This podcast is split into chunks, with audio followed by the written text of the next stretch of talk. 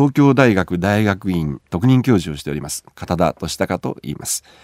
いわゆる激甚化と言われる非常に激しさを増す災害の中で難を逃れるためにはどうしたらいいのか一緒に考えてみたいと思います。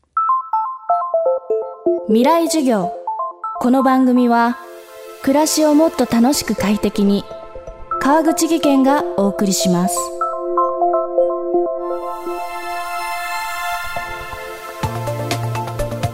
未来授業。今週の講師は防災・減災のスペシャリスト東京大学特任教授片田俊孝さんです。今週は2019年の台風15号台風19号という2つの大災害から防災・減災のヒントを探っています。台風19号では20万人を超える人が避難しました。避難先として挙げられるのが学校の体育館などの避難所。今日はそんな避難と避難所について考えます。未来授業3時間目。テーマは3つの避難。相変わらずですね避難所が多くの人で埋め尽くされて雑魚寝状態で、えー、そしてまあ最近段ボールベッドだとかそういったものも入るようにはなったりもして多少改善も図られておりますけども基本は昭和の初期も平成もそして令和に入ってもずっと体育館雑魚寝状態っていうのは同じなんですよね。これだけ多くの人の中で毛布にくるまってみたいな、なんかこの状態の避難所の環境、避難そのものを躊躇するという問題、だから避難率に直接影響するという問題、そしてもう一つはですね、その避難所の環境の中で関連死が増えているという、もう命に直結する問題がこの避難所の問題だと思うんですよね。で、そこでじゃあどうしたらいいのかということなんです。少し避難の考え方を整理する必要があるように思うんですね。避難って英語ですとね、これ単語が3つに分かれるんですね。一つはエバキュエーションと言いまして、まあ、ニュアンス的にはどういうことかっていうと、命からがら避難というイメージなんですね。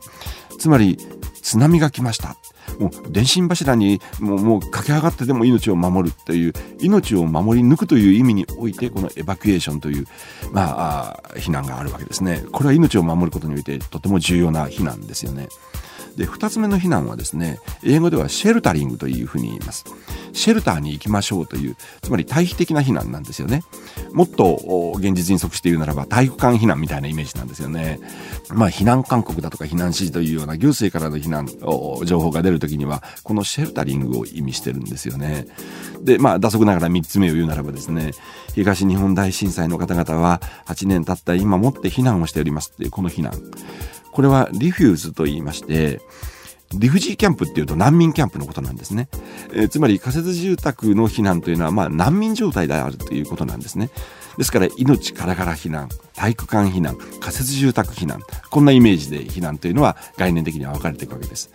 で、その時にですね、この避難の全ては今、相変わらず基礎自治体が対応している。つまり市町村が対応しているわけですね。私はですね、この災害進展期のまさに緊急対応しなきゃいけない、災害の対応しなきゃいけない、そして何よりも住民の命を守んなきゃいけない、避難所を開設しなきゃいけないなんて、この全てがですね、あの混乱のさなか、市町村に委ねられていることの問題があるように思うんですよね。私はあの基礎自治体、つまり市町村の一義的な責任はですね、やはり命を守り抜くことに置かれるべきだと思うんです。もう命からがら避難です。そこには快適性も何もないです。とにかく命が守れれば、守られるならばそれでいいんだという、そのレベルの避難は基礎自治体がしっかり対応する。しかし、避難所だとかですね、えー、要はそこにある程度滞在をし、えー、まあ、そこで生活という側面が出てくるわけですので、これはもう基礎自治体ではなくて、例えば県だとか、もう少し広い単位で、えー、対応すべきことなんだろうというふうに思うんですね。命からがら逃げる避難と一時的に生活を送る避難を分けて考えるべきだという片田さん。海外の避難所の事例も示してくれました。例えばですねイタリアの避難所というのはどうなっているかと言いますとね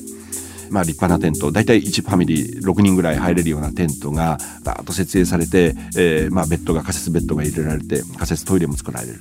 そして NGO と連動してましてそこはキッチンカーなどを持っておりましてそこに仮設のレストランみたいな形のものを開いてそこにはちゃんと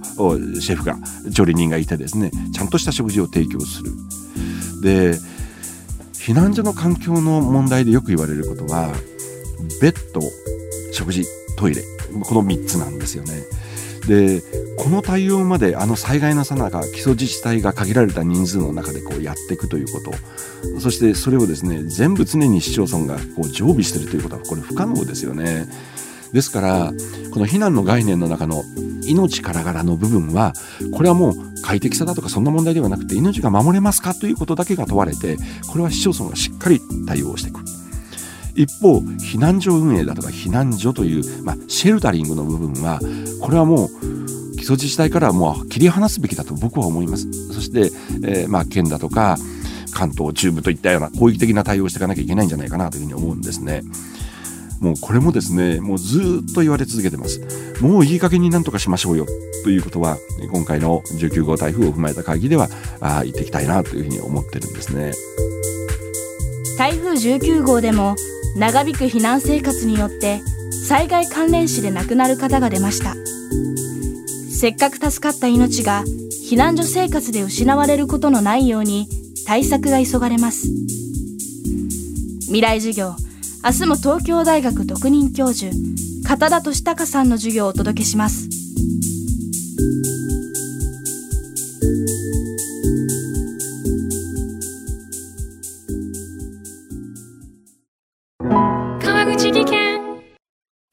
階段での転落。大きな怪我につながるので怖いですよね。足元の見分けにくい階段でもコントラストでくっきり。白いスベラーズが登場しました。皆様の暮らしをもっと楽しく快適に。川口技研のスベラーズです。未来授業。この番組は暮らしをもっと楽しく快適に。川口技研がお送りしました。